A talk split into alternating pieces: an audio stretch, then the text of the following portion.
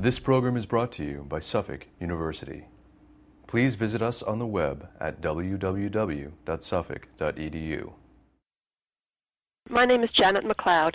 I'm an intellectual property attorney, a registered patent attorney, and a partner in the IP department of the national law firm Fox Rothschild. My office is in New York City. I have a law degree from Pace University School of Law and a doctorate in molecular pharmacology from the Albert Einstein College of Medicine. Fox Rothschild's IP department includes 70 attorneys, and we focus on all aspects of intellectual property law, including patents, trademarks, and copyrights. Recently, my colleague Chris Kincaid and I published an article entitled America Invents Act Microentity Status for Institutions of Higher Learning. We were then invited to participate in the Suffolk University Law School podcast series, and we thank them very much for this opportunity to share information on this topic with you. And my name is Chris Kincaid. I'm an associate and registered patent attorney in Fox Rothschild's Princeton, New Jersey office. I have a degree in biological sciences from the University of Rochester and a law degree from Seton Hall University.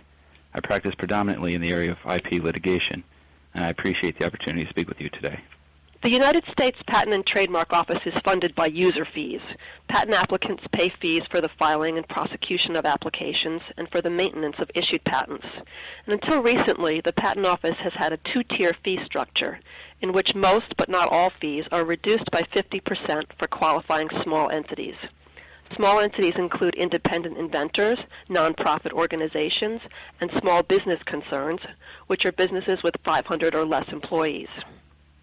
Nonprofit organizations for the purpose of qualifying as small entities include universities and other institutions of higher learning located in any country. The individuals, nonprofit organizations, and small business concerns are entitled to pay the reduced fees so long as they have not transferred the rights or are under an obligation to transfer rights to an entity that does not qualify for small entity status. Such a transfer of rights results in the loss of small entity status.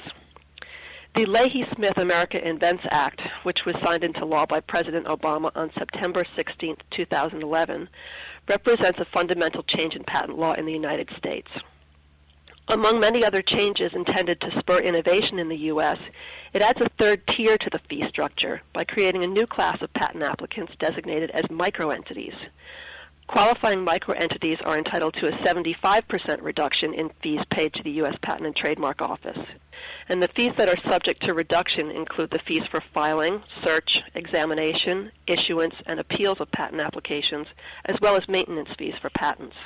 The America Invents Act provides two paths for patent applicants to claim microentity status and therefore obtain the benefit of the 75% reduction in qualifying fees.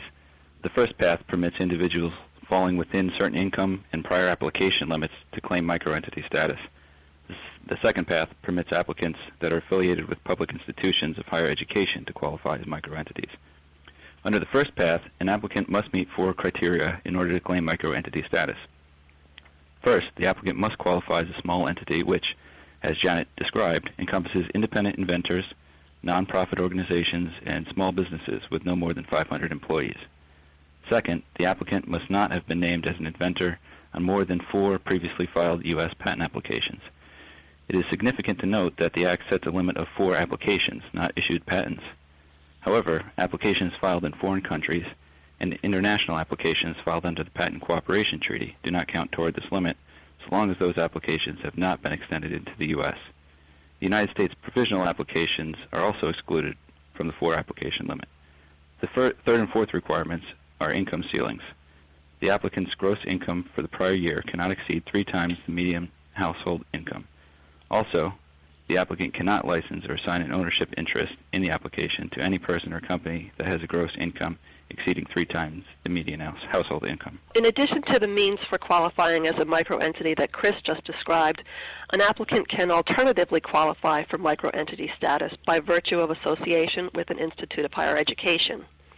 Under this second group, an applicant must certify that the applicant's employer, from whom the majority of his or her income is obtained, is an institute of higher education as that is defined by the Higher Education Act of 1965.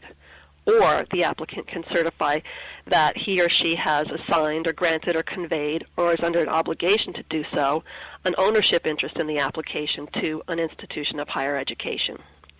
The applicants in this second group don't need to meet the gross income restrictions and the other criteria required by the group of applicants that Chris just described. And also, in contrast to small entity status, there's no restriction on conveyances to non-micro entities. So an institution of higher education that licenses its application or patent to a non-small entity or a non-micro entity continues to be entitled to micro entity status. The definition of an institution for higher learning for purposes of qualifying for these reduced fees, the 75% reduced fees, is a little bit different from the definition for the purposes of small entity status. For small entity status and the 50% reduction in fees, a university or other institution of higher learning is defined as an educational institute that admits students having a certificate of secondary education or the equivalent thereof, and that is legally authorized to provide a program of post-secondary education Further, that it awards a bachelor's degree or provides a two-year program that's acceptable for credit towards a bachelor's degree and is a public or other nonprofit institution that's nationally accredited or that has pre-accreditation status. The Institute of Higher Education for the purpose of the microentity status and the 75% reduction in fees has to meet all those same requirements and additionally it must be in any state in the United States. So institutions of higher education that are outside the United States may be eligible for small entity status and the 50% reductions, but they're not eligible for micro entity status and the 75% reduction in fees. As Janet mentioned, President Obama signed the America Invents Act into law on September 16, 2011. The micro entity definition became effective on that date and is currently active. However, it is now up to the Director of the U.S. Patent and Trademark Office to complete its fee setting and rulemaking process. The USPTO, like all government agencies, is subject to notice and comment rulemaking procedure. The USPTO will be publishing its proposed new fee structure in the Federal Register, likely by the fall of 2012. After receiving and considering public comment, it is expected that the fee changes will be implemented in February or March of 2014, up to 18 months after enactment of the law.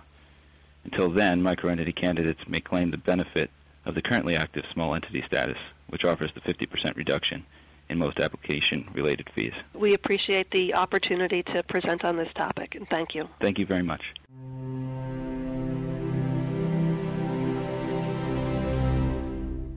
This preceding program was brought to you by Suffolk University. Please visit us on the web at www.suffolk.edu.